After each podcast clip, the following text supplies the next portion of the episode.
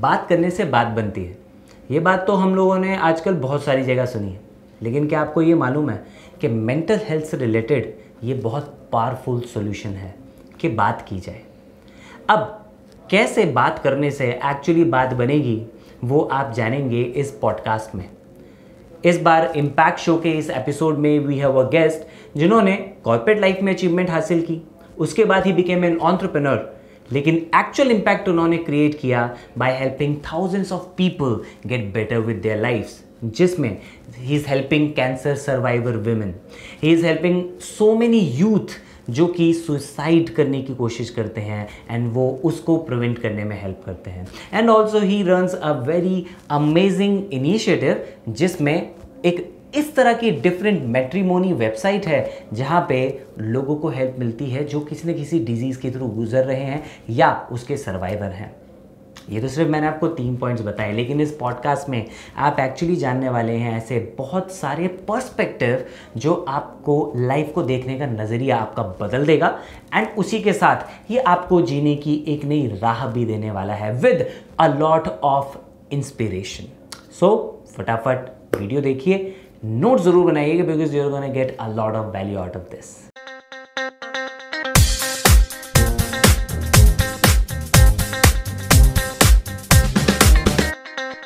So hello Vivek ji, a very warm welcome to you. Welcome to the Impact Show by Biz Gurukul. तो बहुत बहुत स्वागत है आपका सेशन में। मैं सबसे पहले ये जानना चाहूँगा आप कैसे हैं? और आप मुंबई में रहते हैं मुंबई का मौसम कैसा है? और how is it going thank you so much Rohit for having me here and मैं बहुत अच्छा हूँ और मुंबई एज यूजुअल एक सपनों का नगर है और हमेशा मेरे लिए तो it's always wonderful beautiful and मौसम की बात करें तो अच्छी चीज़ मुंबई की है कि मौसम यहाँ पे बारह महीने एक जैसा ही रहता है एंड थोड़ा बहुत इधर उधर रहता है। So it always is you know I would say candid and pleasurable wow lovely in fact यहाँ दिल्ली में तो धीरे धीरे ठंड होनी शुरू हो रही है तो मौसम करेक्ट हम्म, उसी के साथ साथ लोग थोड़ा थोड़ा सा ना अब अपनी सेहत पे भी और ज़्यादा अलर्ट हो गए हैं क्योंकि कुछ ना कुछ इफ़ेक्ट हो जाता है। I am pretty sure Mumbai में ऐसा चीज़ें नहीं देखने को मिलती होंगी आई गेस अब कैसा होता है ना कि एक बड़ी पुरानी सी कहावत है आपने भी शायद सुनी रहेगी हमारे बुज़ुर्ग लोग बोलते थे कोस कोस पे पानी बदले हम्म। तीन कोस पे बोली। अरे तो मतलब हमारे हमारे देश में ऐसी चीज़ें हैं कि मतलब हर यू नो हर प्रदेश का एक अपना अलग मौसम है। और हर सरकमस्टेंसेस में अपनी एक अलग अलग कुछ विशेषताएँ हैं कुछ खास बातें हैं कुछ नॉट सो खास बातें हैं। So Mumbai is also like that and you know like all the cities are like that like Bombay में जैसे मान लीजिए कि ठंड नहीं पड़ती है या गर्मी नहीं पड़ती उस तरीके से तो दूसरी चीज़ें हैं। ओके कूल सो आप मुंबई में कितने साल से रह रहे हैं? I came in Mumbai in 2007 2007 okay so it's yeah. been like 14 15 years now yes yes okay and उससे पहले what were you doing uh, I was in Moradabad and Moradabad के पहले मैं वाराणसी में था और उसके पहले I was in Kanpur okay so you were born in Kanpur I'm brought up in Kanpur I'm born in Delhi You born in Delhi? Oh, yeah. क्या बात है तो कनेक्शन निकली है. Correct. Oh, lovely. So, like, uh, आपके father क्या करते थे? So my father was a you know a railway driver. Okay. So he was a government employee and uh, he, he used to drive trains. Oh, fascinating. Yeah. Fascinating, yes. तो आप भी बैठे उनके साथ कभी इंजन में आगे बैठ के? हाँ, I had been there. I had been अरे वाह. Great, great. तो you were born in Delhi तो कितने टाइम आप दिल्ली रहे then what what was the journey about please tell us about that um so actually uh, majority of my life uh, was or i would say childhood and adulthood uh, it was spent in kanpur Okay. because my father was in a transferable job so he he is in kanpur for quite some time. Mm-hmm. yeah.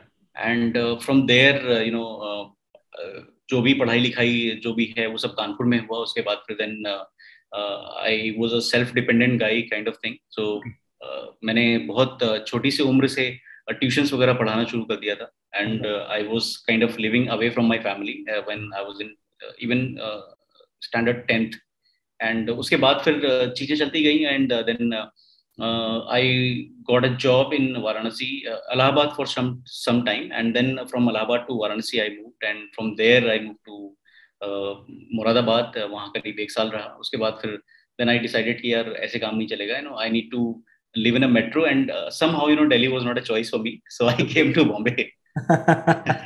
sapno ki nagari sapno ki nagari and uh, actually uh, जिस corporate में मैं था तो वहाँ पे जब भी मैं पहली बार बॉम्बे आया तो मुझे बड़ा अच्छा लगा। और सबसे अच्छी चीज़ मुझे ये लगी कि लोगों का एटीट्यूड ओके लाइक क्योंकि uh, मैं छोटे शहरों में भी रहा और वहाँ पे देखता था कि यू नो लोग टाइम पास करते हैं बहुत सारा। मतलब टाइम है ऐसा नहीं कि टाइम लोगों के पास नहीं लेकिन टाइम पास बहुत सारा करते हैं।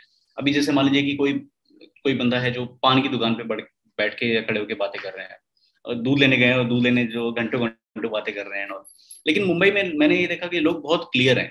वो hmm. एक पॉइंट से निकलते हैं अपना काम करते हैं दूसरे पॉइंट पे जाते हैं। I mean they are no nonsense kind of people and दूसरी चीज़ जो मुझे अच्छी लगी वहाँ पे वो थी स्पीड मतलब कोई खाली नहीं बैठा हुआ है। Even I I used to see like हमारे यहाँ क्या होता है कि retire like for example my father when he was about to retire मैंने उनको पूछा कि क्या करना है आगे? बोले नहीं अब तो नौकरी कर ली बहुत यू नो अब आराम करना है। hmm. लेकिन मुंबई में कोई रिटायरमेंट के बाद आराम नहीं करता है। Okay okay. या वहाँ रिटायरमेंट जैसी चीज़ एग्जिस्ट करती भी है। मुझे लग रहा है। नथिंग ओके इसलिए कहते हैं शहर कभी सोता नहीं मुंबई जो है। It really never sleeps okay great तो आप उस सपनों के शहर में गए तो आपके पास भी ऐसे बहुत सारे सपने थे बिकॉज़ हमारी ज़्यादातर जो ऑडियंस है वो यंग लोग हैं स्टूडेंट्स हैं and they have big dreams right तो एट द एज ऑफ़ 18 और 19 आपने बहुत यंग एज से आप सेल्फ डिपेंडेंट होने भी लग गए थे तो क्या वो सपने थे जिन्होंने आपको मोटिवेट किया और जो आपको मुंबई तक लेकर आ गए? देखिए मुझे बचपन से या आई वुड से अडल्टहुड से ऐसा लगता था कि देखिए लाइफ में सेटल तो सब लोग होते हैं। मुझे एक होड़ थी एक एक रेस थी कि मुझे जल्दी करना है। And in fact one of my friend he he was my ex boss तो वेद हर्ष नाम उनका I can name him so when I was working with him so he said कि विवेक uh, क्या सपने हैं तुम्हारे क्या करना है? मैंने बोला कि बस by the age of thirty you know I should be having my own home मेरी अपनी गाड़ी होनी चाहिए I should be married and I should be having my kid तो ही ही लाउड तो बोले कि यार you know you are racing you know you are running ऐसा नहीं होता है। But practically you know by the age of 26 I was in Mumbai I had my home I had my car and I was uh, married to love of my life, Shweta, and I was having a beautiful, uh, you know, child Amog with me. So uh, मैंने उनको call भी किया उन्होंने boss remember that communication.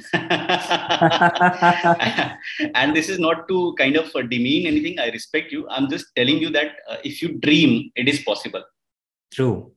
तो आप भी क्या वही टेक्निक्स फॉलो करते थे जो हम अक्सर सुनते हैं? विजुअलाइजेशन अफॉर्मेशन क्या इस तरह से आपने गोल्स लिखे उनके लिए आपने प्लान करके फाइट किया? कैसे आप इतना जल्दी जो आपने लिखा जो ड्रीम किया वो आप अचीव कर पाए? देखिए कई सारी चीज़ें जब एक अगर ये क्वेश्चन आप मुझे पहले करीब दस साल पहले अगर आपने पूछा होता तो मेरा आंसर कुछ और होता। आज मेरा आंसर कुछ और है। और वक्त के साथ बहुत सारी चीज़ें बदलती हैं। एक तो चीज़ मुझे समझ में आता है कि आपके जो सपने होते हैं वो आपको ड्राइव करते हैं पहली हम्म। चीज़। दूसरी चीज़ there is something called destiny आप वैसी जगह पे जाते हो वहाँ पे you know everything that you do in your life you know it is it is determined by somebody and that somebody is could be nature आप उनको भगवान बोलो अल्लाह बोलो खुदा बोलो कुछ भी बोलो। But there is some element of that तो मुझे ऐसा लगता है कि yes dreams they did drive me and I I was fortunate to get a lot of good people around me so I mention in my you know uh, shows and talks when I, I meet with or interact with youth. So i always uh, ponder on this uh, point कि भाई association of people बहुत बहुत important है। आपको वैसे लोगों के साथ रहना चाहिए जैसा आप बनना चाहते हो या जिस डायरेक्शन में आप जाना चाहते हो। True one of my earlier mentors उनकी लाइन मुझे आज तक याद है जो मैंने लाइफ में फॉलो भी करी उनकी भी सेम लाइन थी। उन्होंने बोला पैसा कमाना इंपॉर्टेंट नहीं है लोग कमाओ आप। एब्सोल्युटली कमाना ज़्यादा इंपॉर्टेंट है। और तब से मेरा भी ये मोटिव रहा था कि यार जो लोग मुझे दिखता है कि हाँ यू नो कि ये पर्सन है जिससे मेरी वाइब मैच होती। ये नॉट इन सेल्फिश सेंस नहीं कि मेरे काम आ सकता है नहीं। जिससे वाइब्स मैच होती है। ऐसे लोगों को आई ऑलवेज मेड श्योर कि मैं उनके साथ कनेक्शन में रहूँ। बिल्कुल। And I am pretty sure कि आप ये आइडिया की बात कर रहे हैं। एब्सोल्युटली एब्सोल्युटली ग्रेट तो आगे बढ़ते हैं आपकी जर्नी में जो आपने भी बोला कि दस साल पहले अगर आपसे कोई पूछता हो तो शायद आप वो वाला आंसर देते। लेकिन अब वो आंसर और वो पर्सपेक्टिव चेंज हो चुका है राइट बिल्कुल। तो वो टर्निंग पॉइंट क्या था? कैसे ये परसेप्शन में चेंज आया और उसके बाद की लाइफ क्या रही? ओके okay, देखिए उसके कई सारे पहलू हैं और एक पहलू तो ये है कि जैसे हम जब कॉलेज में होते हैं स्कूल में होते हैं तो ना हमको लगता है कि हम चला रहे हैं सारी चीज़ें नो लाइक अहम ब्रह्मास्मि। हम्म। हम चाहेंगे तो ये कर देंगे तोड़ देंगे फोड़ देंगे सब कुछ कर लेंगे। राइट लेकिन जैसे आप कॉलेज के बाहर निकलते हो तब ज़िंदगी के आपको थपेड़े पड़ना शुरू होते हैं तब लगता है कि यार तुम्हारी तो कोई औकात ही नहीं है। जैसे एग्जैक्टली जो डायलॉग है कि कॉलेज की तरफ़ हम लाइफ को न चाहते हैं गोएट के उस तरफ़ लाइफ हमें न चाहते हैं। करेक्ट करेक्ट फिर लगता है कि यार मतलब रोटी कमाना इतना आसान नहीं होता है हम्म। या सपनों को पूरा करना इतना आसान नहीं होता है and still you keep doing that आप अपने एफर्ट्स डालते जाते हो डालते जाते हो डालते जाते हो। एंड एक जो एक्सपीरियंस आता है वो एज के साथ आता है। इसीलिए हम्म। जब जब हम बच्चे होते हैं हम कितने क्रिएटिव होते हैं। हम दो बार सोचते नहीं कि हमें ये करना चाहिए कि नहीं करना चाहिए। लेकिन जैसे जैसे हम बड़े होते हैं लोग हमको बोलना शुरू करते हैं अरे नहीं तू ये नहीं कर सकता है यार। ये तो बड़े लोगों की चीज़ है ये तो टाटा बिरला की चीज़ है and all that kind of thing you know खामखा की चीज़ें शेख चिल्ली बन रहे हो and all that kind of thing लोग बोलते हैं। सो हम्म। so, उम्र के साथ काफ़ी सारी चीज़ें सीखने आती हैं लेकिन एक जो uh, मेरी लाइफ में जो हुआ like it was the turning point that you call is one incidence जहाँ पे you know like I lost my only son only child at the time and that was something वो realisation जिसको बोलते हैं ना वो रियलाइजेशन मेरी life में।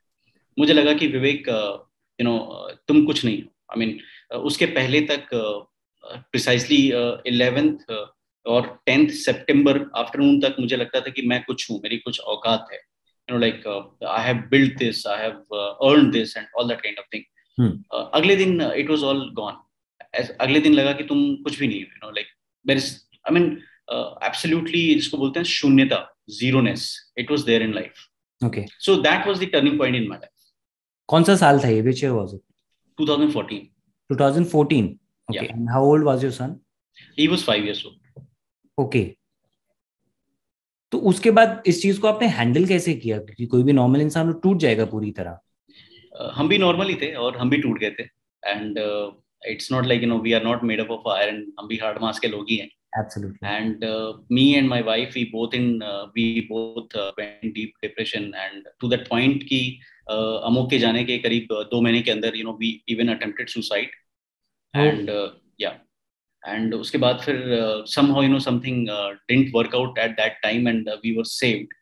And uh, फिर लगा कि यार दोस्त ज़िंदगी ये नहीं है जो तुम अब तक देखते आए थे। ज़िंदगी ये है uh, कि तुम इसके साथ में क्या करते हो you know what you give back to people and purpose जिसकी हम बात करते हैं ना वो पर्पस मुझे शायद वहाँ पे रियलाइज़ हुआ कि एंड uh, uh, मेरे दिल ने एक बार बोला मुझसे कि भाई uh, अगर तुमको लगता है ना कि uh, तुमने ज़िंदगी जी ली है खत्म कर दो अब सारी चीज़ें। अगर तुमको लगता है कि तुमने ज़िंदगी जी ली है तो live for others start living for others and that's what we had been doing since then okay और उसी के बाद आपने जो आपके इतने अच्छे इनिशिएटिव जो हैं वो फिर आपने स्टार्ट किए। जी।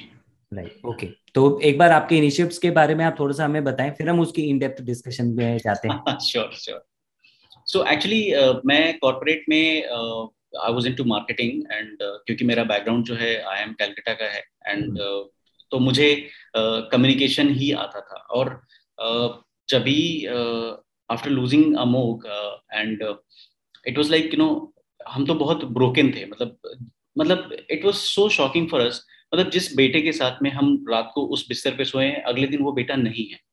मतलब हमारी परिधि जिसको बोलते हैं ना कि centre of point for everything हमारी ज़िंदगी का केंद्र बिंदु वही था। अगर and to the fact that मैं उसको you uh, know you know, उस सुबह उसको स्कूल बस में ड्रॉप करके आया। He went to school came back at plate and everything was normal so it was so sudden हम कभी कल्पना भी नहीं कर सकते थे कि ऐसा कुछ हो जाएगा। And hmm. हमारे आसपास जितनी भी चीज़ें थी वो सारी चीज़ें ऐसा लगता था कि हमको चिढ़ा रही है या हमको यू नो उस चीज़ों की याद दिला रही है और कुछ कम्युनिकेट करना चाहती है। तो बहुत सारे एस्पेक्ट्स हैं जिसके बारे में हम फिर कभी बात करेंगे। Uh, लेकिन उस टाइम पे like while you are working in corporate बहुत सारी अलग चीज़ें होती हैं। तो I was going to office and Shweta was not well, uh, of course, uh, so I had to be with there with her most of the times and ज़िंदगी की एक और uh, अच्छी बात यह है रोहित uh, जब आप तकलीफ़ में होते हो ना जब आप घनी तकलीफ़ में होते हो तो आप जिन लोगों पे भरोसा करते हो ना कि ये मेरे साथ देंगे और कई बार it may not happen with everybody but कई लोगों के साथ ऐसा होता है कि वो आपको uh, छोड़ देते हैं कि भाई अपने आप ठीक हो जाएँगे यू नो लाइक सो कुछ वैसा हमारे साथ भी हुआ। तो I was running for office मेरा ऑफ़िस नारिमन पॉइंट में था। It's a very beautiful incidence if you allow me to speak please please so अगर जो लोग जो हमें देख रहे हैं सुन रहे हैं अगर बोरीवली या मुंबई समझते हैं तो बोरीवली में प्लेटफॉर्म नंबर आज जो एक और दो रखा है पहले कभी सात और आठ हुआ करता था। सो so, मैं ईस्ट से आता था और वो स्टेशन वो जो प्लेटफॉर्म था वेस्ट में था। सो बेसिकली इन नर्शल उसको क्रॉस करने की जो जर्नी थी करीब करीब एक किलोमीटर है। ओके एंड वो ट्रेन जो है नाइन थर्टी एट की ट्रेन है जो चर्च गेट जाती थी वहाँ से उतर के मैं नारीमन पॉइंट जाता था। तो मैं पाँच मिनट बचा था मुझे वो ट्रेन कैच करने में। नाइन थर्टी थ्री पे मैं स्टेशन पहुँचा और मुझे लगा कि यार भाग विवेक भाग अगर पाँच मिनट में ये ट्रेन नहीं गया ट्रेन नहीं अगर ये पकड़ा तो फिर ऑफ़िस जाके वो स्यापे शुरू हो जाएँगे fingerprint and all that kind of thing you know corporate की चीज़ें। राइट तो मैं भाग रहा था. Was literally running like anything कि यार मुझे वो ट्रेन पकड़नी ही, नहीं तो मैं लेट हो जाऊँगा. एंड मैं आधी जर्नी गया और ब्रिज एक क्रॉस कर रहा था बोरीवली का स्टेशन का. तो मुझे लगा कि यार क्यों भाग रहा है? किस लिए? कुछ पैसे कमाने के लिए कहीं जाके यू नो काम करने के लिए? This is not bad but today your utmost priority is your wife तुम आज ज़िंदा इसलिए हो क्योंकि तुम्हारे साथ वो है या उसके साथ तुम हो. यही यही वजह है ना तुम्हारे जीवन की आज। तो हम्म। तुम उसके लिए क्यों नहीं भाग रहे किसी और के लिए क्यों भाग रहे हो? And that was the day I went to office Ketan was my boss Ketan Gadkari तो मैंने केतन को जाके बोला केतन भाई I am done I am going to resign okay. That that this is how you know the decision of uh, uh, disengaging from corporate to uh, entrepreneurship that started. Then subsequently you know we were on good terms and he is like a mentor and elder brother to me तो उन्होंने बहुत समझाया फिर उसके बाद भी when he saw that uh, I'm determined मैंने सोच लिया है अभी वो हिलेगा नहीं then he said that भाई ठीक है अभी देख ले अपना okay. uh, let me know if I can be any help and subsequently in uh, coming months then I I quit corporate and फिर मैंने एक कंपनी शुरू करी ईवा सॉल्यूशंस के नाम से तो Eva solutions was into you know kind of media and events and creatives so so, वही मैंने किया था सारी ज़िंदगी तो मुझे वो पता था। And because I work in health care corporates तो हेल्थ केयर में ही uh, मेरा फोकस था। एंड मेरे जो क्लासमेट्स थे आईएम के uh, उन लोगों ने काफ़ी हेल्प करी। कुछ एक लोगों ने मुझे काम किया तो this is how it started and उसके बाद फिर धीरे धीरे बाकी के चैलेंजेस आए और चीज़ें बनती गई। ठीक। तो यहाँ से तो बात हुई कि जो सर्वाइवल था या जो लाइफ थी वो हमने आगे कैसे कंटिन्यू करी। लेकिन उसके बाद के जो आपने इतने अच्छे जो इनिशिएटिव जिसके पीछे मुझे लगता है जो एक्चुअल आप लाइफ पर्पज की बात कर रहे थे कि आप दूसरी की लाइफ के अंदर जब आप वैल्यू देते हैं आप उनकी लाइफ को बेटर बनाइए आपकी बेटर होने लग जाती है राइट वो जो आपने इनिशिएटिव स्टार्ट किए वो फिर कैसे यू नो उसका सीड कैसे आया माइंड में? इतने अच्छे नाम आपने रखे divine relation grow and give right ये फिर कैसे बिल्ड किया आपने? कैसे स्टार्ट हुआ सो so, रोहित तीन चीज़ें हैं यहाँ पे जो मैं करता हूँ एंड तीन कहानियाँ हैं of course you know because everything starts with the story and everything starts with some kind of जैसे आपने सीड बोला कहीं ना हम्म। कहीं से वो उपजता है। सो so, ईवा तो मैंने फाउंड कर दी थी लेकिन मुझे पता था कि यार ये रोजी रोटी के लिए तो मैंने नहीं छोड़ा। I was in a high paying job well well establish corporate छह हज़ार करोड़ की कंपनी थी वो आज भी यू नो ग्रो कर रही है। Uh, ये सब मैंने इसलिए नहीं करा कि मुझे कुछ पैसे कमाने हैं। मुझे मैंने सिर्फ़ इसलिए करा कि सबसे पहली चीज़ तो मुझे uh, मेरी वाइफ को टाइम देना है उसके बाद कुछ बिल्ड करना है। क्योंकि uh, मेरे दिल ने मेरे को बोला कि भाई तुमको अगर नेचर ने ज़िंदा रखा है you know today if you are alive it is not for रोजी रोटी kind of thing you know you have to do something different and that impact human life at a larger level so कुछ दिनों के बाद you know like almost year शायद पूरा साल नहीं हुआ होगा उसके पहले ही जो है हमने फिर ये डिसाइड किया कि हम एक एनजीओ शुरू करेंगे अमोक के नाम पे। एंड वो बोलते ना कि भगवान से बड़ा क्या होता है? भगवान का नाम। तो मैंने सोचा कि it was my determination and you know like it's very very personal thing मुझे ये लगता था कि I never let Amok die Amok नहीं मर सकता क्योंकि उसके नाम का मतलब ही होता है अचूक। जो कभी नष्ट ना हो सके। वो कैसे मर सकता है. तो मैंने सोचा कि नहीं यार this is something not right it's injustice to him so foundation शुरू करने के बाद uh, हमने ब्लड डोनेशन कैंप वगैरह करने शुरू करे। थैलेसीमिया के बच्चों के लिए हमने काफ़ी सारा थोड़ा बहुत काम किया जो भी मेरी कैपेसिटी uh, थी उसके हिसाब से। And okay. देन एक दिन मैं अपने एक फ्रेंड को मिलने गया नेफ्रोलॉजिस्ट हैं वो ट्रांसप्लांट uh, फिजिशियन है तो साउथ बॉम्बे में उनका क्लिनिक है। तो उनके कैबिन से जो है एक महिला जो है वो रोते हुए बाहर आई। तो मैं जब मिला मैंने बोला कि भाई साहब क्या हो गया? मतलब ऑल वेल मतलब you seem to have a hard day तो बोला नहीं नहीं यार ऐसा आज का नहीं है ये अक्सर मेरे साथ होता है। ये जो लेडी अभी निकली है इसकी एक सत्ताईस अट्ठाईस साल की बेटी है जिसका किडनी ट्रांसप्लांट मैंने किया है। Is absolutely fine season engineer और बहुत अच्छे पैकेज पे वो बहुत बड़ी कंपनी में काम करती है। hmm. लेकिन उसकी शादी नहीं हो रही जस्ट बिकॉज़ उसका किडनी ट्रांसप्लांट हुआ है। सो so, इसकी माँ मुझे ये कई बार आती है और बोलती है कि डॉक्टर साहब आपके यहाँ इतने सारे लोग आते हैं आप क्यों नहीं कनेक्ट कर देते हो and she is feeling helpless तो ये जो किस्सा है तो मुझे लगा कि यार हाँ बात तो सही है। वो टाइम पे मुझे कुछ ऐसा स्ट्राइक नहीं किया। उस टाइम पे हम्म। तो मैंने बात सुनी और मैं चला आया। उसके अगले हफ़्ते एक कॉन्फ्रेंस थी कैंसर की दिल्ली में। अच्छा। तो मैं वहाँ पहुँचा तो फिर वहाँ पे एक डॉक्टर साहब हैं उन्होंने बोला कि यार विवेक आजकल दवाइयों की वजह से सर्वाइवल तो बहुत अच्छा हो गया लेकिन सर्वाइव सर्वाइव करने के अपने ही चैलेंजेस हैं। हम्म। लोगों को लाइफ पार्टनर नहीं मिलता उनको जॉब नहीं मिलती है बहुत सारे चैलेंजेस हैं। हम्म। तो मुझे लगा कि विवेक कनेक्ट द डॉट्स कहीं ऐसा तो नहीं कि नेचर तुमको कुछ बोल रहा है करने के लिए। okay. तो मैंने जब श्वेता से डिस्कस किया तो सी सेट एंड मेरा एक दोस्त है अजय प्रधान करके तो जब मैंने इन दोनों से डिस्कस किया तो बोले यार ये तो अच्छी चीज़ हो सकती है। The only thing is that you have to kind of make it sustainable kind of thing मैं बोला यार देखो this is something you know I am not going to make it a paid kind of thing मेरे लिए business नहीं है। मेरे hmm. लिए सेवा है। So of course it is going to be under Mickey Amo foundation सो वहाँ से डिवाइन रिलेशन की उत्पत्ति हुई और वहाँ से फिर चीज़ें चलनी शुरू हुई और अभी करीब करीब हज़ार वन थाउज़ेंड यूज़र्स हैं उस पर जो सारे पेशेंट्स हैं सर्वाइवर्स हैं एंड कुछ डिफरेंटली एबल्ड भी हैं। ओके वाओ लवली एक हज़ार से ज़्यादा लोग हैं जो वहाँ पे सर्विस रजिस्टर्ड हैं। रजिस्टर्ड हैं। ओके तो is it for matrimony only और matrimony only matrimony and matrimony as in देखिए जब हम मैट्रिमोनी की बात करते हैं तो हमारे यहाँ शादी ना बड़ा एक सीरियस टॉपिक होता है। It should not be like it should not be forced. So hmm. what my platform does it allows them to interact. It allows them to talk. Okay okay. बाकी उनकी मर्ज़ी है no it's not a you know forceful kind of thing नहीं आप अगर शादी नहीं करना चाहते तो यहाँ नहीं आ सकते हो। The only condition is that you should be surviving disease और you should be having a disease और you are physically you know और डिफरेंटली एबल्ड सो ये एक कंडीशन है. एंड जो दूसरा इनिशिएटिव ग्रो एंड गिव है वो ऐसे शुरू हुआ कि मेरी भाभी जहाँ पे मैं रहता था मुरादाबाद में तो सी न्यू दैट मैंने एनजीओ शुरू किया और थोड़ा बहुत मैं काम करता हूँ तो उनकी एक फ्रेंड है उनको कैंसर हुआ ब्रेस्ट कैंसर हुआ एंड कीमो uh, के दौरान उनके सारे बाल चले गए. And this lady went in depression तो वो किसी से उन्होंने मिलना जुलना बंद कर दिया किसी से बात नहीं करती थी तो उन्होंने एक दिन मेरे को फ़ोन किया भैया आप तो यू नो एनजीओ रन करते हो इनको ये मेरी दोस्त हैं बहुत करीब हैं क्या आप उनके लिए एक बिग अरेंज कर सकते हो हम्म। तो मैंने बोला श्योर हो जाएगा कोई बड़ी बात नहीं है and I felt blessed to be in a city like Mumbai जहाँ पे एंड कैसा कि हेल्थ केयर सेगमेंट में काम किया एंड uh, यहाँ पे बहुत सारी चीज़ें आसान हो जाती है कई बार सिर्फ़ आपको एक यू नो you know, एक विचार एक थॉट चाहिए होता है कनेक्शन हो जाते हैं तो मैंने हम्म। किसी को फ़ोन किया वो बंदा मेरे ऑफ़िस आ गया हम्म। तो मैंने बोला कि भाई ये मेरी भाभी की फ्रेंड है इनको मुझे विग चाहिए। तो उसने कुछ कॉस्टिंग बताई ट्वेंटी फाइव थाउज़ेंड पच्चीस हज़ार रुपए? एक विग के? Okay okay. हाँ। तो बोले नहीं साहब ये महँगा आता ही है। तो फिर मैंने बोला कि यार एक तो already she is having the burden of chemotherapy cost and everything वो ऑलरेडी यू नो डिप्रेशन में है।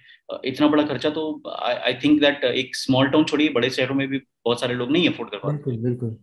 तो उसने बोला कि नहीं, हमें बाल खरीदने पड़ते ना, इसके लिए ये कॉस्टली है। अगर आप बाल डोनेट करा सकते हैं, कहीं से कुछ आ सकता है तो देन इकोनॉमिकल हो जाएगा।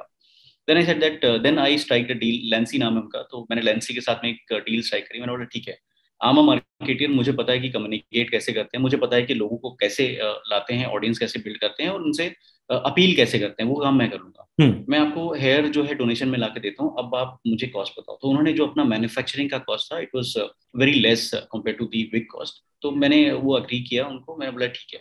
And then I focused on the communication to people and आज करीब करीब साढ़े छह सौ लोगों ने अपने बाल डोनेट किए हुए हैं। एंड हंड्रेड पेशेंट्स को हमने अभी तक हेयर विग्स डोनेट कर चुके हैं हम लोग। एंड दीज या these are all women with cancer and कई सारे मुंबई में हैं कई सारे मुंबई के बाहर हैं। तो बहुत सारे लोग जुड़े हमारे साथ और काफ़ी सारा यू नो ये इनिशिएटिव अच्छा रन किया और अभी भी चल रहा है। It's it's a continuous process in fact देश के कुछ एक बहुत बड़े अस्पतालों के साथ में हमारी बात भी चल रही है कि यू नो कैसे हम साथ में मिलकर जो है इसको और बड़ा कर सकते हैं। बिकॉज़ देखिए एक डॉक्टर साहब हैं वो बताते हैं कि इंडिया में करीब करीब अस्सी हज़ार विमेन जो है they are getting detected every year with cancer it's a big number and cancer does not you know सिर्फ़ उसमें ट्रीटमेंट की ज़रूरत नहीं होती है। डॉक्टर और दवाई तो एक बहुत बेसिक चीज़ें हैं hmm. लेकिन उसके अलावा बहुत सारी चीज़ों की ज़रूरत होती है। Like they need financial support they need mostly they need emotional support guidance नहीं होता उनको। मतलब कोई सोचता नहीं ना कि हाँ मेरे को कैंसर होएगा। hmm. And third thing uh, that i'm doing uh, is about prevention of suicide amongst youth. So that is this initiative is called God is not fair question mark so G I N F शुरू हुआ ऐसे कि uh, मतलब मेरी एक friend है तो उनको मैं मिलने गया था उनके ऑफ़िस में काम के लिए। Because now I was no more a corporate guy I was an agency owner तो मुझे लगा कि भाई काम के लिए तो मिलना पड़ेगा लोगों से तो मैं उनको मिला। So she said that Vik you don't seem to be you know okay नहीं नहीं आई एम एब्सोल्युटली ओके मैं लीगो नहीं मुझे कैसे डिप्रेशन हो सकता है? करेक्ट तो बोले नहीं यू लुक लाइक डिप्रेस यार. नहीं I am absolutely fine so she said that नहीं हाउ इज़ श्वेता तो मैं बोला श्वेता इज़ फाइन तो उसको समझ में आया and she is such a wonderful human being वो समझ गई एंड देखिए समझ कई बार बहुत सारे लोग जाते हैं लेकिन वो एक्ट नहीं कर पाते हैं उसको उस डायरेक्शन में मोल्ड नहीं कर पाते हैं। पता ही नहीं होता कि एक्चुअली यू नो उस चीज़ पर रिएक्ट कैसे करना है अक्सर हमें ना? जी जी। So she knew that this guy needs help तो उसने बोला कि काम कर मैं ना एक डॉक्टर साहब का अपॉइंटमेंट लेती हूँ साइकेट्रिस्ट हैं बहुत बड़े हैं थाने में रहते हैं आप श्वेता को लेकर उनको श्वेता को दिखा दो। हम्म। तो मैं बोला ठीक है। And I reach out to his clinic and believe me rohit uh, you know i'm so called educated elite uh, you know person in the society. मतलब पढ़ा लिखा है कॉर्पोरेट वाला है kind of you know I am वाला बंदा है you know elite I ran away from that office उनकी क्लिनिक से मैं भाग गया। Okay okay. एंड मैंने ये बोला कि नहीं यार मेरी बीवी पागल नहीं है। मैं क्यों मिलूं एक साइकेट्रिस्ट को? That was the reaction so ये अवेयरनेस बोली या या टैबू बोलिए या स्टिग्मा बोली हमारी सोसाइटी में related to depression this happened this happened with me तो मैं रिलेट कर सकता हूँ कि कितने सारे लोगों के साथ होता है। करेक्ट hmm, यहाँ पे यहाँ पे एक बीज पड़ा इस डिप्रेशन और सुसाइड वाली चीज़ों का लेकर। एंड देन अनुराधा मेरे को बाद में मिली तो उसने पूछा कि यार लिखा मतलब मिला तो डॉक्टर को? सो so, मैं बोला कि नहीं uh, मैं तो नहीं मिला ऐसी सी बात है। She said that see Vivek you need to vent out you have lot of load inside it's easier for females to cry in our society males men are not suppose to cry correct ये आदमी होके रोता है लड़का होके रोता है। Correct hmm, तो उसने बोला कि why don't you write a journal you know like you have a history you know like तुम्हारे पास तुम्हारे प्यार की कहानी है। Like uh, it it that's a separate thing you know uh, it, it it's been mentioned in my book as well. Okay. So uh, मैंने उसने बोला कि एंड सी न्यू इट तो उसने बोला कि तुम्हारे पास इतनी सारी कहानियाँ हैं सुनाने के लिए यार लोगों को मोटिवेट करने के लिए। Why don't you write so I started writing and उसके बाद फिर uh, जब मैंने लिखना शुरू किया तो मुझे लगा कि यार इसका पर्पस क्या है? पर्पस uh, अंदर से आवाज़ आई लोगों को मोटिवेट करना है यूथ को मोटिवेट करना है so that you don't you know die by suicide you don't choose suicide as as an option and depression जैसे कभी भी होता है तो आप बात कीजिए वो सारी hmm. चीज़ें। hmm. तो मुझे लगा कि यार तुम्हारी तो एक तरह की कंडीशन है ना इस कंडीशन से यूथ क्या ही रिलेट कर पाएगा? भाई जिसकी शादी नहीं हुई जिसके बच्चे नहीं हुए हैं वो hmm. इस वियोग को या इस सिचुएशन से रिलेट ही नहीं कर सकता है। Then I roamed around the country दो साल मैंने रिसर्च करी. I interviewed fifty two people those जो ये वो लोग हैं जो कभी अपनी लाइफ में रॉक बॉटम हिट करे होते हैं और इन्होंने कभी एक टाइम पे सोचा था कि यार ज़िंदगी अब जो है जीने के काबिल नहीं है। Okay. लेकिन they bounce back all of them they bounce back and they are transforming human life okay या सो ऐसे लोगों को मैं मिला और जब बुक का कंप्लीशन करीब होने आया तो you don't believe 40 out of 52 मतलब मेजोरिटी लोगों ने बोला कि Vivek it had been wonderful knowing you but आप प्लीज़ मेरी कहानी पब्लिश मत कर। अच्छा। I will not give you permission to publish my story because I don't want the world to know that I have been going I have been okay. तो मुझे लगा कि यार ये सिर्फ़ छोटी सी चीज़ नहीं है बहुत बड़ा स्टिग्मा है बहुत बड़ा रावण है जिसको मारना बहुत ज़रूरी है। इसके बारे में लोग शेयर भी नहीं करना चाहते बिल्कुल। जाते हैं कि लोग क्या कहेंगे अल्टीमेटली यही लाइन आती है फिर दिमाग में। एग्जैक्टली एग्जैक्टली मेरे एक दोस्त हैं गौरव नाम है उनका आरजे गौरव हैं रेडियो सिटी पे आते हैं। तो वो हमेशा बोलते हैं कि विवेक दुनिया में दो चीज़ों से ना सारी जितनी भी प्रॉब्लम्स है ना यूथ की या मन की जितनी प्रॉब्लम है वो दो बड़ी बेसिक चीज़ें हैं। पहली चीज़ तो लोग क्या कहेंगे? दूसरी चीज़ है जमाने को दिखाना है। हम बहुत सारे काम ऐसे करते हैं और नहीं करते हैं इन दो वजहों से। बिल्कुल सही बिल्कुल सही कमाल की बात है ये तो। जी। वाह तो, मतलब सिंपल सी लाइन है लेकिन बड़ी गहरी बात है। मैं बोल के मैं मेरे दिमाग में मैं सोचने लग गया कि एक्चुअली यही तो होता रहता है। Exactly exactly, exactly exactly. hmm. तो मुझे लगा कि यार ये सोच जो है ना ये बदलनी है। इफ़ आई एम नॉट देखिए क्या होता है कि जब भी हमें बुखार होता है ठीक है तो घर में मान लीजिए कि एक एग्ज़ाम्पल छोटा सा एक एक विजुलाइज अगर हम करते हैं आपकी मान लीजिए कि आपको फीवर है ठीक है।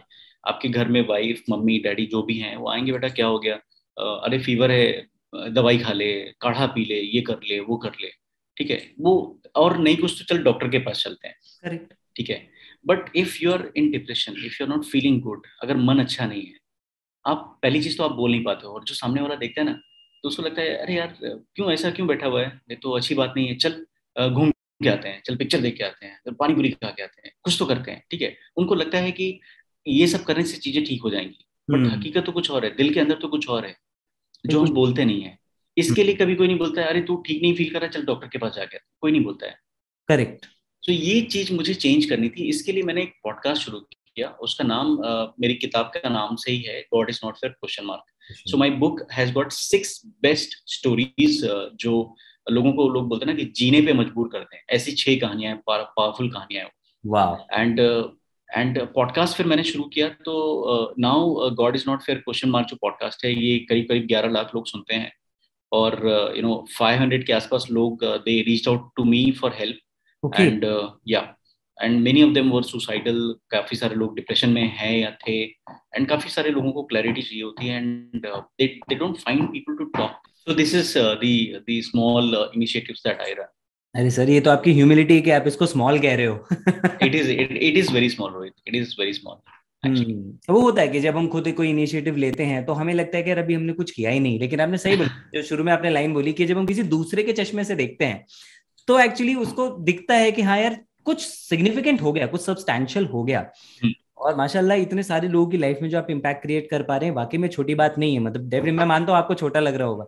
हमने जो बिल्ड किया भगवान की दुआ से पिछले एक डेढ़ साल में बिस गुरुकुल को और हम लगभग एक लाख से ज़्यादा स्टूडेंट्स की लाइफ को बेटर कर पा रहे हैं तो हमें भी लगता है अभी तो कुछ नहीं किया।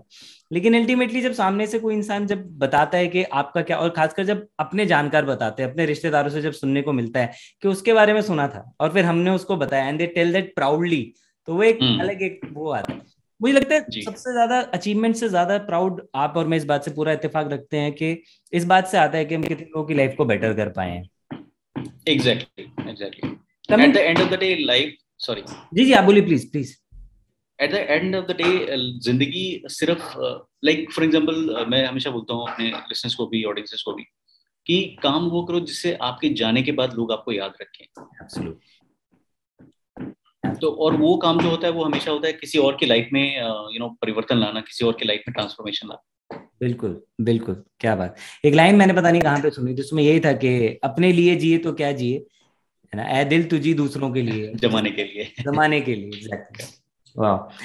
बीच में आपने दो बार एक पॉइंट मेंशन किया वो था डिप्रेशन से रिलेटेड एक बार जब आप डिप्रेशन में गए आप नहीं शेयर कर पा रहे थे।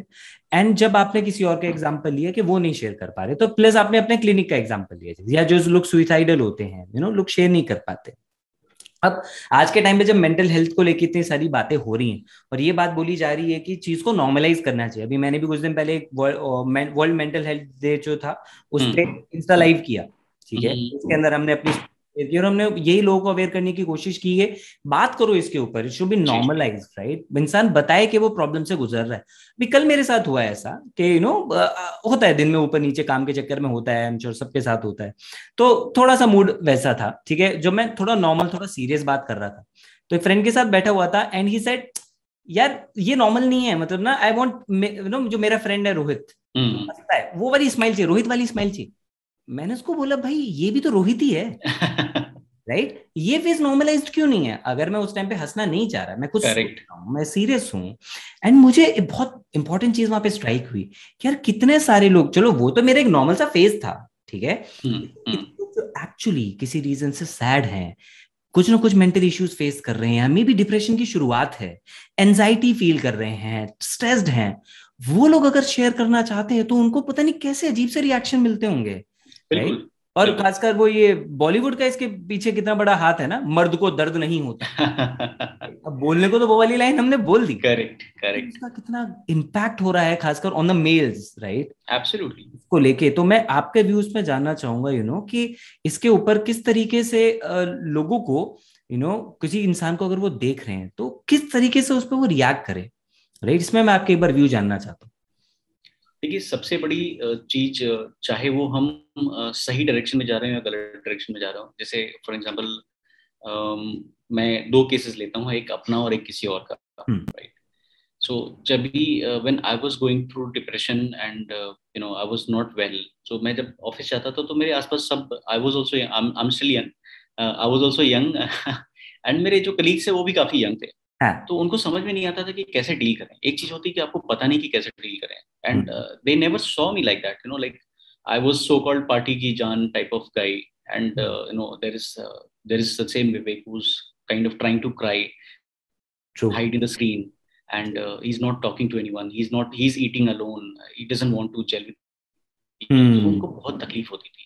Hmm. वो सारे मेरे वेल विशर्स राइट लेकिन वो ये लेकिन वो एक्सप्रेस कैसे करते थे? अरे विवेक सब जाएगा डोंट वरी मतलब आप समझ सकते हैं कि मुझ पे क्या बीती थी। यार तुमको क्या पता कि क्या ठीक हो जाएगा? तुम्हें पता ही क्या कि खराब किस लेवल पे हुआ है जो तुम कह रहे हो ठीक हो जाए। एग्जैक्टली सो सबसे पहली चीज़ जो मुझे लगता है कि हमें कभी भी जजमेंटल नहीं होना चाहिए। एंड. हम जज कर लेते हैं अच्छा ये है ना um, इसकी वजह से ऐसा होगा उसकी वजह से ऐसा होगा। एंड दूसरी चीज़ दूसरा मैं एग्जांपल देना चाहूँगा एक लिसनर का। Actually that call change my life change my मतलब उसने मुझे झिझोर के रख दिया कि विवेक जो तुम कर रहे हो ये बहुत डिफरेंट चीज़ है। मैं बड़ा छोटा नहीं बोलूँगा ये बहुत डिफरेंट चीज़ है you have to be more more responsible much more responsible so हालात कुछ ऐसे थे कि मतलब मैं ऑफ़िस से निकला एसवी रोड पे ऑफ़िस था मेरा उस टाइम पे दो बिल्डिंग पीछे अभी जहाँ पे हूँ मैं। And hmm. करीब साढ़े ग्यारह बजे मुझे किसी का मैसेज आया सर कैन आई टॉक तो मुझे लगा यार ये अननोन नंबर है must be somebody in need. तो मैंने गाड़ी साइड में लगाई मैंने कॉल किया उस व्यक्ति को। And this guy was he was sobbing and apparently young बंदा था तो मैंने बोला कि भाई क्या प्रॉब्लम है तो ही ही केप्ट क्राइम तो मैं बोला ठीक है मैं रुकता हूँ पहले तो रो ले फिर बात करेंगे and I allowed him to cry so तीन चार मिनट के बाद I just be you know मैं सिर्फ़ कॉल पे बना रहा hmm. जब भी तुम कंफर्टेबल हो जाओ तभी बात करना तो तीन चार minute he took his time and then he spoke तो उसने बोला कि मैंने आपका पॉडकास्ट सुना था आज पहली बार और जो सपना था उसके लिए मैं जिसके लिए उन सारे लोगों ने सेक्रीफाइस किया, मैं उस जगह पर पहुँचा। लेकिन कुछ ऐसा हुआ कि वो जगह से मुझे निकल दिया गया, मैं उस मंजिल पे अब नहीं पहुँच सकता हूँ। जो मुझे बनाना चाहते थे मेरे परिवार वाले, मैं अब नहीं बन सकता हूँ। और मैं घर आया हूँ और अब करीब डेढ़ महीने होने आए हैं और लोग मुझसे जो है सवाल कर रहे हैं कि तुम इतना लंबा क्यों हो यहाँ पे। और मेरे पास जवाब नहीं है मैं कैसे किस मुँह से उनको बताऊँ कि आपके सपने टूट गए हैं और ये सारी चीज़ें हो गई हैं तो मेरे पास कुछ जवाब नहीं है मैं किसी से ये बात नहीं कर सकता हूँ। और मैं अभी यू नो अपने घर की छत पर खड़ा हूँ and I am thinking of you know jumping out of here so काफ़ी देर तक मतलब मैं अपने एक्सपीरियंसेस से एक बहुत लंबा कन्वर्सेशन था it's quite private as well but उस कन्वर्सेशन के बाद जो है उस व्यक्ति ने बोला कि uh, ठीक है अल आपने जो बोला है मैं उस पर अमल करूँगा। एंड एक एक हफ़्ते के बाद उसका फिर मुझे मैसेज आया कि thank you so much for guiding me and आपने मुझे कुछ गलत करने से बचा दिया। ओके सो लाइक सिर्फ़ again it's kind of reiteration of what I said आपको जब भी आपके आसपास कोई व्यक्ति ऐसा होता है जो ठीक नहीं महसूस कर रहा है आप जजमेंटल मत होइए उसको उपाय देना शुरू मत कर दीजिए अरे ये करते हैं अरे ये करते हैं अरे ये करते हैं। मत हम्म। कीजिए कुछ। उनको सिर्फ़ सुनिए बिना जजमेंट के सिर्फ़ सुनिए उनको। और अगर आपके पास कोई हल नहीं है तो मत दीजिए। उनको बोल हम्म। दीजिए कि भाई एक प्रोफेशन से बात करो या you know I can connect you with somebody सिर्फ़ आप उनको सुन लीजिए। जब हम्म। आप उनको सुनते हैं ना तो उनके दिल में लगता है कि हाँ मेरा कोई अपना है। No I can they feel better हम खुद भी ऐसा होता है ना कि कभी हमारा मन ठीक नहीं रहता कोई कोई मिल जाता है किसी दूसरे दोस्त का फ़ोन आया था तो हम चेयर अप हो जाते हैं। सो हाँ। so, एक बहुत बेसिक सी चीज़ में बताना चाहूँगा सारे ऑडियंसेस को कि बिना जजमेंटल हुए आप लोगों को सुनिए एंड हम्म। uh, कभी भी जो है अपने विचार या सोल्यूशन उन थोपने की कोशिश मत कीजिए। करेक्ट एक एक जो सोशल रेस्पॉन्सिबिलिटी है वो लेने की कोशिश मत कीजिए कि मेरा दोस्त मेरे पास आया तो मेरे ऊपर हाँ। ज़िम्मेदारी है कि मैं उसको ठीक करके भेजे। हाँ correct correct you just be there उसको कुछ चाहिए नहीं आपसे उसको पता है कि यार भाई फॉर एग्जांपल आज मुझे मेरे कलीग से कोई यू नो रिग्रेट नहीं है कोई यू नो शिकवा नहीं है हम्म। क्योंकि मुझे पता है they were not capable they were not equipped वो क्या ही देते मुझे। ट्रू ट्रू और उन्होंने भी हर बार अपने आसपास में यही सोल्यूशन देखे कि हर कोई ये कहता है धीरज धरो सब ठीक हो जाएगा। yes. वक्त पे छोड़ दिया जाता है और वो एक्चुअल टाइम है जब हमें हेल्प की ज़रूरत होती है और इस चीज़ को नॉर्मलाइज करना चाहिए। बिल्कुल। Yes it's okay to ask for help it's okay to seek help right? Great वाकई में absolutely absolutely. And you must. Hmm. That's the right thing. You must. Yes yes. बिल्कुल। तो जब हम डिप्रेशन की बात कर रहे थे भी यहाँ पे मैं ना और आपने सुसाइड की बात की आपने बोला कि ठीक है सुसाइड के लिए is very much important sorry depression के लिए it is very much important ना कि आप सामने वाले को सुने आप उनसे बात करें। लेकिन आजकल क्या हो रहा है विवेक जी की जो डिप्रेशन वर्ड है ना आई हैव एक्सपीरियंस्ड कि ये बड़ा नॉर्मलाइज कर दिया गया नॉट नॉर्मलाइज कैजुअल यूज़ होने लग गया है। यू नो हम्म, कोई हम्म। इंसान हल्का सा सैड है जैसे मुझे आए दिन इंस्टाग्राम पे मैसेज आते हैं नो कि सर थोड़ा सा भी काम अच्छा मेरा नहीं चल रहा है। आई एम फीलिंग डिप्रेस्ड मेरे को एक डीएम आया एंड एंड अब मुझे समझ नहीं आया मैं उस पर क्या रिएक्ट करूँ। इनिशियली तो मैं हंसा लेकिन फिर मैंने समझा कि यार ये वर्ड कितना गलत तरीके से यूज़ हो रहा है। एंड ही सेड कि मेरी रील पे अच्छे व्यूज़ नहीं आ रहे I am feeling depressed and I was like God किस लेवल पे हम इस वर्ड को कैसे यूज़ कर रहे हैं? यू नो तो Absolutely. इसमें मैं आप एक बार आपका व्यू ज़रूर जानना चाहूँगा इस चीज़ को लेके कि भाई ये जो डिप्रेस्ड है एक्चुअली यू नो अगर आपने एक्सपीरियंस आपने फील किया होगा कि क्या वो फैक्टर्स होते हैं जिनसे एक्चुअली लगता है पता कि यार अब ये पर्सन एक्चुअली डिप्रेशन में है है ना? तो क्या ऐसे सिम्टम्स लगते हैं इंसान को? क्या बिहेवियर चेंजेस होते हैं? अभी जैसे मान लीजिए कि किसी व्यक्ति ने आपको डीएम किया या आप, उसको नहीं नहीं जानते हैं पर्सनली तो उसमें वो तो एक अलग ही केस है because ask for some history जैसे हम डॉक्टर के पास जाते हैं तो डॉक्टर सीधे दवाई नहीं देता है हम्म। पहले सबसे पहले वो हिस्ट्री लेता है सो हम्म। इनफैक्ट uh, ये तो एक चीज़ हो गई जब हम अनजान लोगों से बात करते हैं और जब हम आसपास अगर हम देखते हैं तो तीन चार चीज़ें खास uh, हमको ध्यान में रखनी चाहिए कि डिप्रेशन और स्ट्रेस uh, में बहुत फ़र्क है स्ट्रेस जो हम्म। होता है ना टेम्पररी होता है फॉर एग्ज़ाम्पल जैसे मैं ऑफ़िस आ रहा हूँ बहुत ट्रैफ़िक है बहुत सो स्ट्रेस और डिप्रेशन में कैसा होता है कि स्ट्रेस जो होता है वो ट्रांजिएंट होता है। जैसे मान लीजिए कि मुझे क्लाइंट को मिलने जाना है और रास्ते में ट्रैफ़िक है बहुत गंदा ट्रैफ़िक है। ना वो स्ट्रेस है। मेरे दिमाग में हर चीज़ चल रही है कि यार इतना टाइम हो गया इतना टाइम हो गया दस मिनट लेट हो गया बीस मिनट लेट हो गया आधा घंटा लेट हो गया वो क्या कहेंगे वो ऐसा वैसा professionalism and all that kind of thing deal आएगा नहीं आएगा all that kind of thing so हमारा दिमाग ना एम्पलीफाई करता है चीज़ों को। hmm. तो सबसे पहली चीज़ तो आपको ये समझना है वो तो खैर सेकेंडरी चीज़ होगी लेकिन पहली चीज़ हमको ये समझना है कि स्ट्रेस जो है वो हमेशा टेम्परेरी होता है। हम्म। एक बार मैं उधर पहुँच गया ऑफ़िस अपने ऑफ़िस क्लाइंट के ऑफ़िस जहाँ पे भी मुझे जाना है जिसकी वजह से मुझे स्ट्रेस है। जैसे फॉर एग्ज़ाम्पल जैसे मान लीजिए कि uh, मेरी लाइफ में सिचुएशन मेरी शादी नहीं हो रही। है हम्म। बहुत ज़्यादा स्ट्रेस है पूरा खानदान स्ट्रेस में है। लेकिन एक बार शादी हो गई सारी चीज़ें खत्म हवा तो हम्म। वो टेम्परेरी होता है स्ट्रेस हमेशा। लेकिन डिप्रेशन जो होता है ना वो हमेशा परसिस्टेंट रहता है। और persistent as an you know like छह महीने तक मैं सैड फील कर रहा हूँ या दो महीने से मैं सैड फील कर रहा हूँ। It's not about two days three days मेरी आदतों में परिवर्तन आ जाता है। मैं ज़्यादा खाने लगता हूँ या कम खाने लगता हूँ ज़्यादा सोने लगता हूँ या कम सोने लगता हूँ। मेरी मैं आ, कभी जैसे मान लीजिए कि आइसक्रीम मेरी बहुत फेवरेट हुआ करती थी अब मुझे आइसक्रीम खाने का मन ही नहीं करता है। hmm. मेरी आदतों में परिवर्तन होता है। Okay. so, ये एक बड़ी गौरतलब चीज़ है कि हमको नोटिस करना चाहिए कि जिस व्यक्ति को हम हेल्प करने की कोशिश कर रहे हैं वेदर ही और she is really into depression और स्ट्रेस ओके एंड यस जी आप बताएँ आप कुछ बोल रहे थे आई गेस या सो अगर डिप्रेशन है तो ज़बरदस्ती जो है उसको uh, कुछ यू नो सोल्यूशन देने की ज़रूरत नहीं जैसे मैंने पहले भी बताया। Uh, आप uh, सिर्फ़ उनको कंफर्ट दीजिए यस भाई I am here to listen to you जब भी आपका मूड हो जब भी आप फील करो कि हाँ मुझे शेयर करना चाहिए आप प्लीज़ कर सकते हो। Okay okay. और ये जो यूथ में जो आजकल इतने सारे सुइसाइडल थॉट्स आ रहे हैं और आपने बताया कि आप ऑलरेडी यू नो उनको हेल्प कर रहे हैं तो लगभग कितने स्टूडेंट्स की हम इस तरीके से आप अभी हेल्प कर चुके हैं?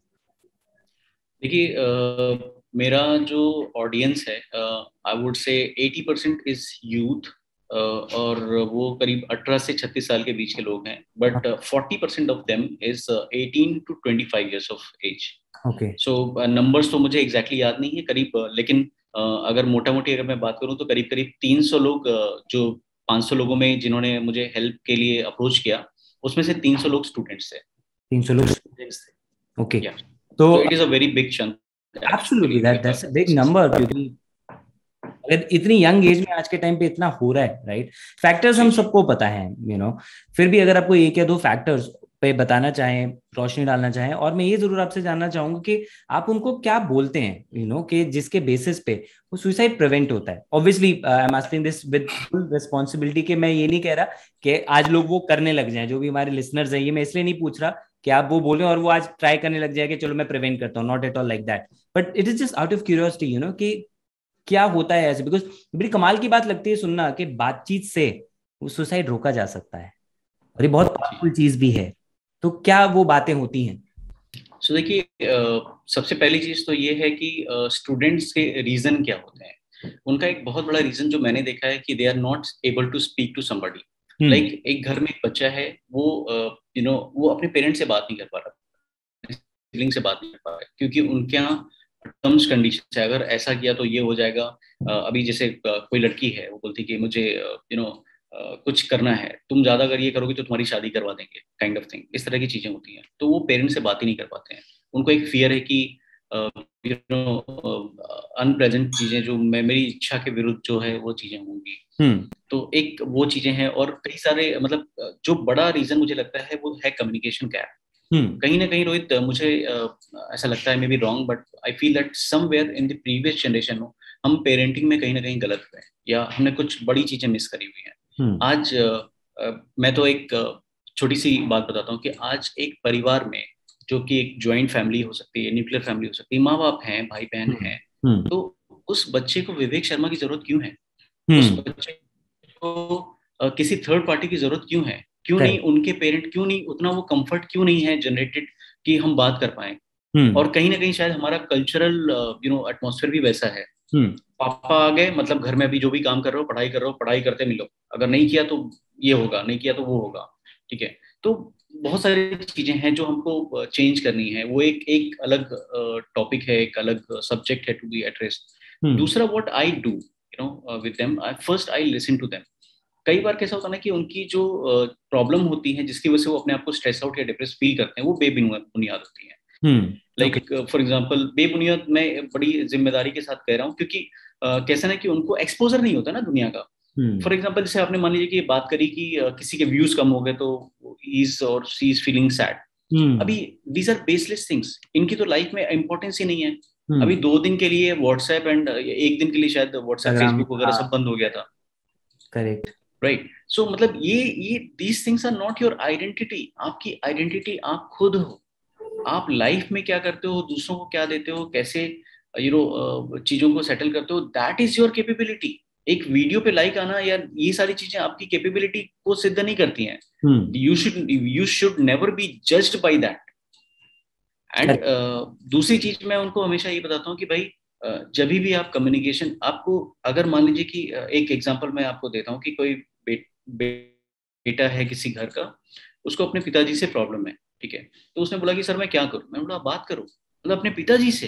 He was like you know to my father I said yes भाई जिससे प्रॉब्लम है उससे बात करो क्योंकि hmm. तीसरा व्यक्ति तो तुमको गुमराह करेगा। बिल्कुल। वो तो अपने चश्मे से चीज़ें दिखाएगा।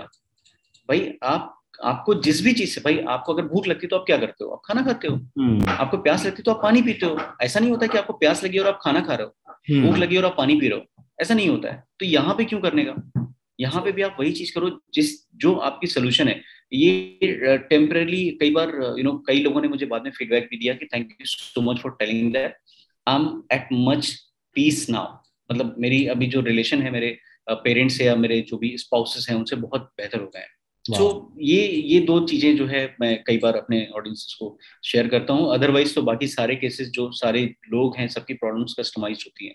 तो उसमें बहुत सारे चेक्स एंड फिल्टर्स होते हैं तो नथिंग दो दो व्यक्ति तो सेम होते नहीं है तो दो प्रॉब्लम्स कैसे सेम हो सकती है? Correct but one of the core reasons वो ये निकल के आते हैं कि लोग कम्युनिकेट नहीं कर पा रहे कम्युनिकेशन एग्जैक्टली और आपके आंसर ने इस बात को फिर से सिद्ध कर दिया कि बात करने से ही बात बनती है। बात बनती है। बिल्कुल। जी तो हमने बात करी यू नो के स्टूडेंट के लिए या यूथ के लिए। और आपने अपना बताया कि भी आपको पर्पस मिला आपकी लाइफ का। राइट तो अभी जो आपका पर्पस है वो आपने बताया। लेकिन अगर जो लोग हमें सुन रहे हैं वो लोग अपनी लाइफ का कोई पर्पज जैसे ढूंढना चाहते हैं जैसे अक्सर लोगों का सवाल होता है तो वो किस तरीके से अपना पर्पज फाइंड आउट करें?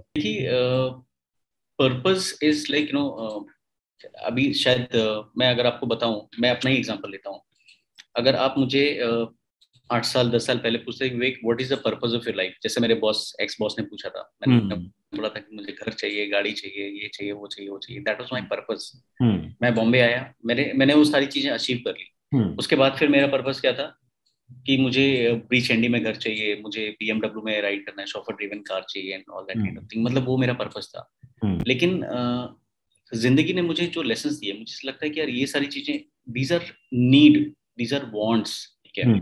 दीज आर नॉट पर्पस ये हम्म, आपकी ज़िंदगी का पर्पस नहीं है. It may be goal goal is always temporary and we keep rotating ना? मतलब करेक्ट कल जैसे मान लीजिए कि कल हमारे लिए कोई चीज़ हाँ कल हमारे लिए कोई चीज़ बहुत महत्वपूर्ण थी आज उसका कोई वैल्यू नहीं है.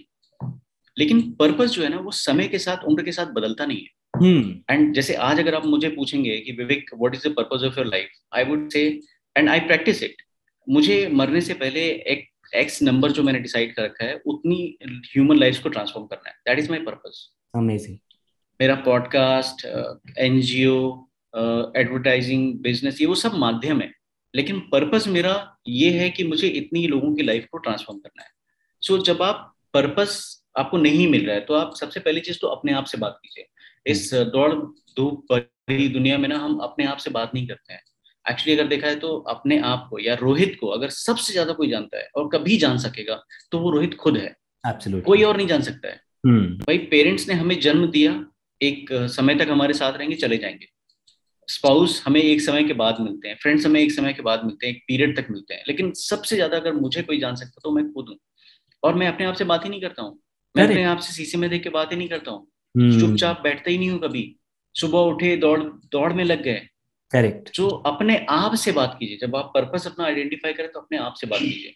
और हमेशा ये पूछिए अपने आप से कि भाई तुम किस तरह से मरना पसंद करोगे? हम्म जीने के लिए तो सब कोई पूछते हैं कैसा जीवन चाहिए तुमको? मैं अपने आप से ये पूछता हूँ कि कैसी मृत्यु चाहिए तुमको? वो that will kind of align all the things in your life and that will decide your purpose कि मैं क्यों जी रहा हूँ? मैं आज क्यों उठूं? क्यों जाऊँ मैं ऑफ़िस ओके क्यों स्कूल जाऊँ? क्यों कॉलेज जाऊँ?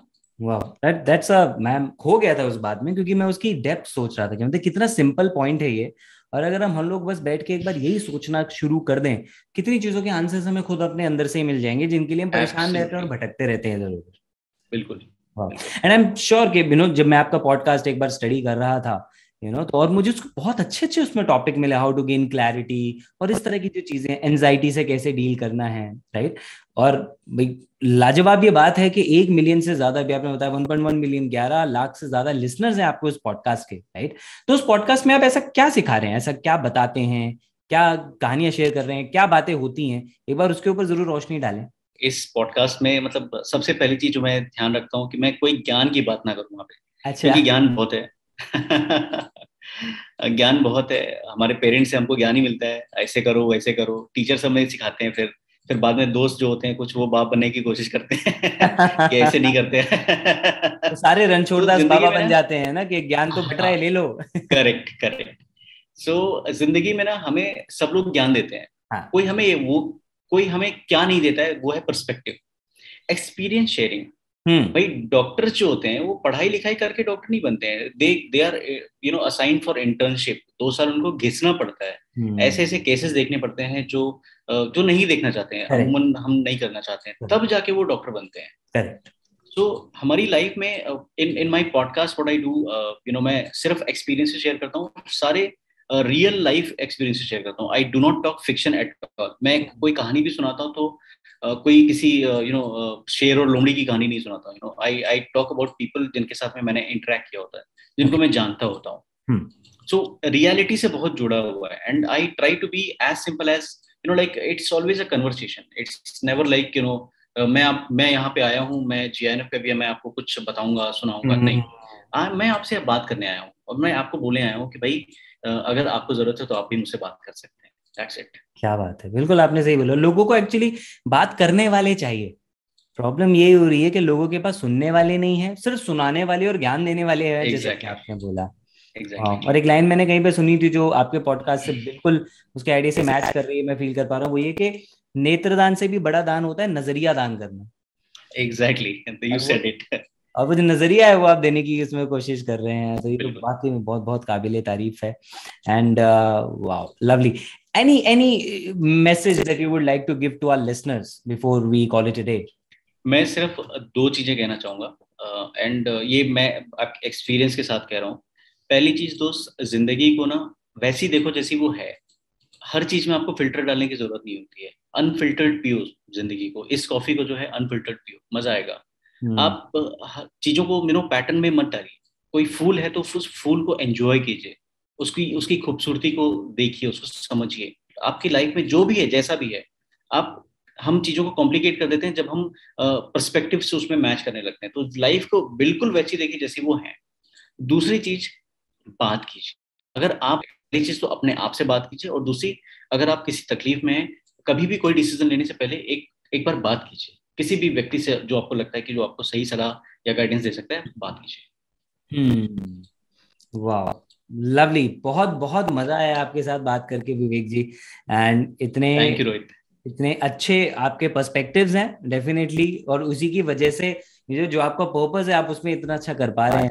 बहुत बहुत अच्छा लगा and I am pretty sure के यू नो के आने वाले दिनों में मतलब मे, मेरी तरफ़ से तो ये बात पक्की है कि मैं आपसे दोबारा टाइम लेने वाला हूँ।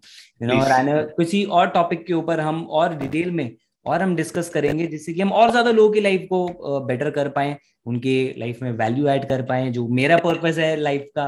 और सिमिलर जो आपसे भी आज जानने को मिला सीखने को मिला तो उसमें बहुत बहुत अच्छा लगा बहुत मज़ा आया।